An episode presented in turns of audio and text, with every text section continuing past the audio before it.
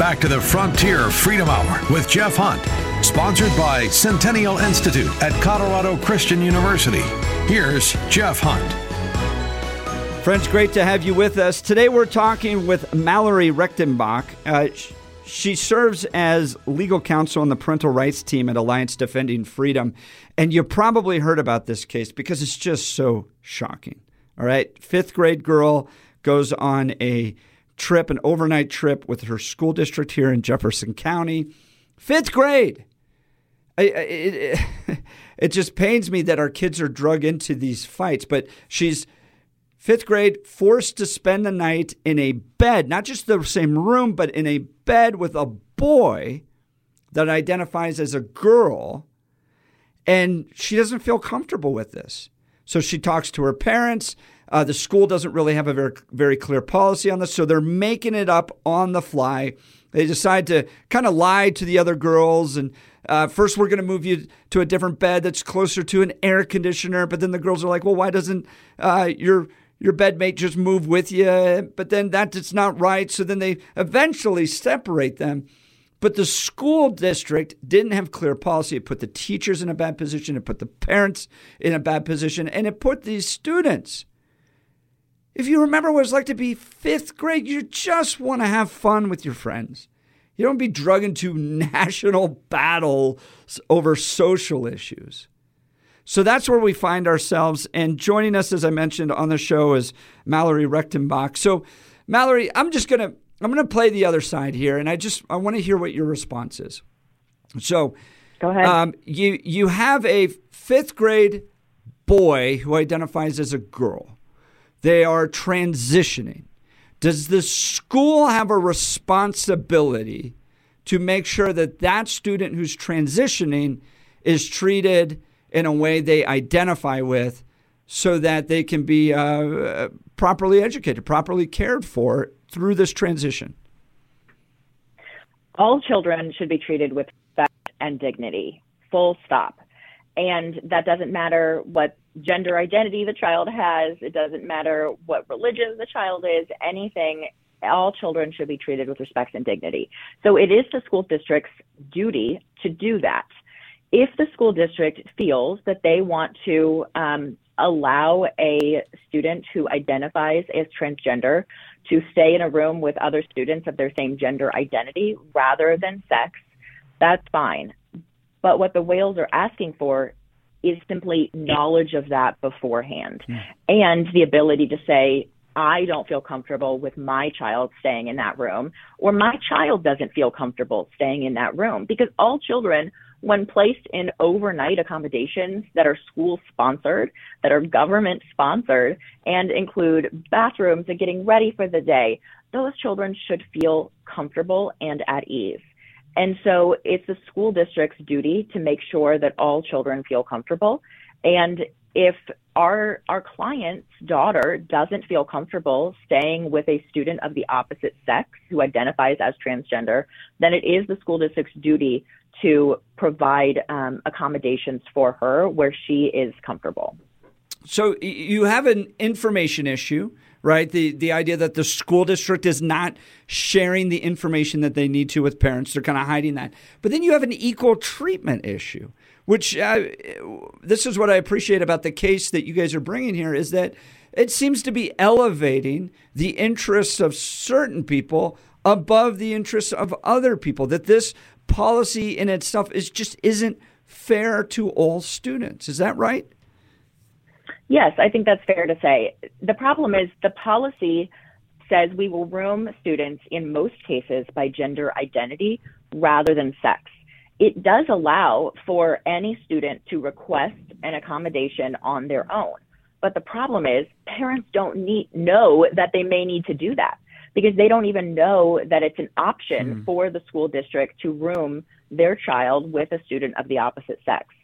That's why we're simply asking for clarification on the policy and for it to be a written aspect of the policy that parents will be identify uh, that they will identify this policy and ask parents to either opt in or opt out of the policy before the trip because then you're not putting kids in this position where you know, our client's daughter is hiding in the bathroom in tears, hmm. calling her parent saying, I don't know what to do. I'm in this really uncomfortable position. I don't want to hurt the other child's feelings.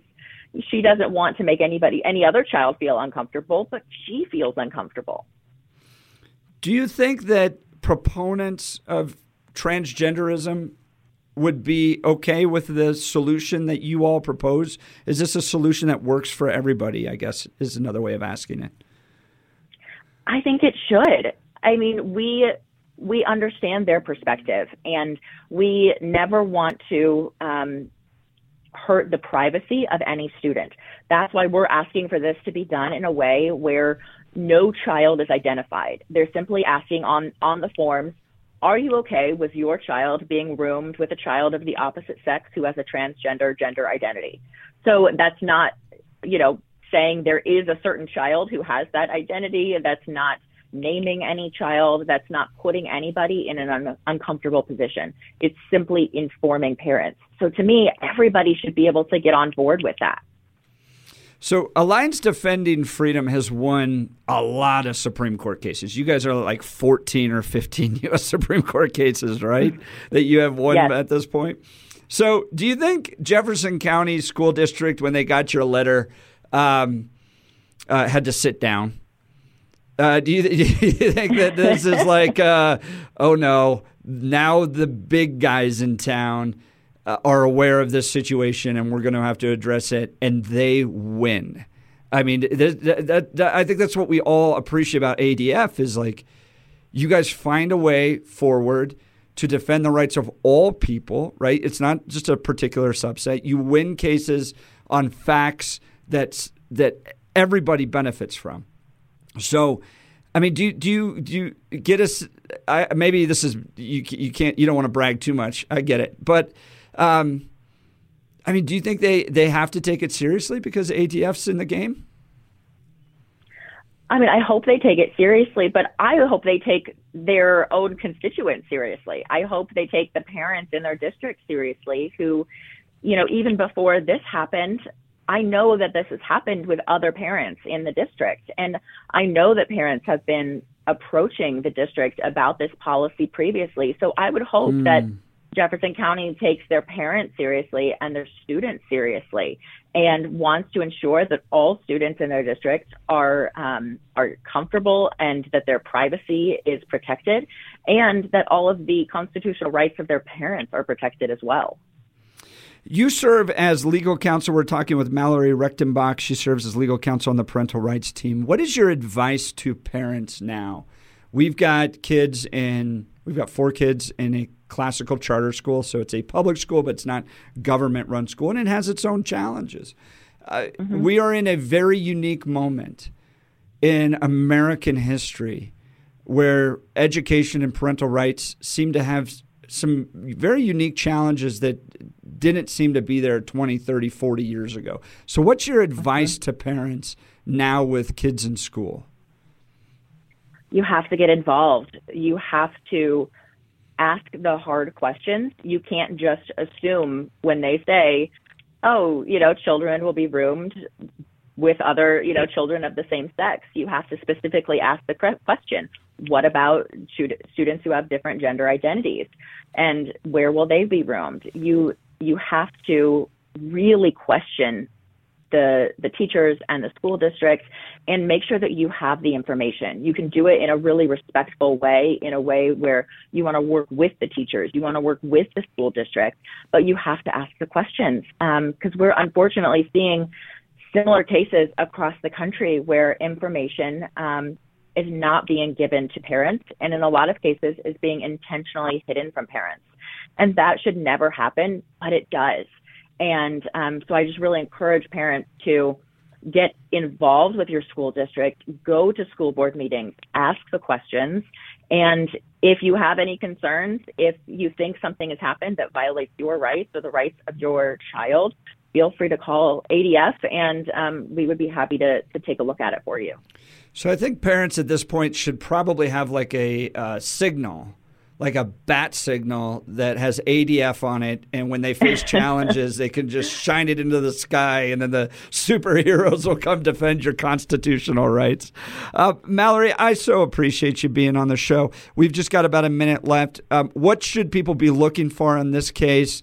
Um, how can they be praying for the Wales family? What, what's next? Well, the school district has until December 18th to uh, respond, and we're really hopeful that they're willing to work with us and that they're willing to work with the parents of their district and uh, have transparency for the district. So that's what we're praying for, and we're praying for um, the Wales family and all of the other parents in the district uh, in Jefferson County to have some really great communication and policy changes with the district. Amen. Well, uh, Mallory, please convey to us and to um, on behalf of all parents in the state of Colorado our thankfulness to the Wales. I know it's not easy to step up and stand up. We know what Jack Phillips went through. We know what Lorie Smith went through. We know it takes tremendous courage to stand against a wrong in this culture, and especially with the oppositions that they can face. But Mallory Rectenbach legal counsel on the parental rights team. This important case here in Jefferson County. We'll continue to monitor it. Thanks so much for being on the show, Mallory. Thank you so much for having me. We really appreciate it. Friends, you're listening to the Frontier Freedom Hour, sponsored by the Centennial Institute at Colorado Christian University. Hey, I want to encourage you to support Centennial as we face kind of our end of the year push here. We stand for parental rights. We stand for our constitutional rights. We are a force in the state of Colorado for Christian conservative values. So go to supportcentennial.com, supportcentennial.com to be a part of what the Centennial Institute is doing. We'll be right back after these messages. You're listening to the Frontier Freedom Hour.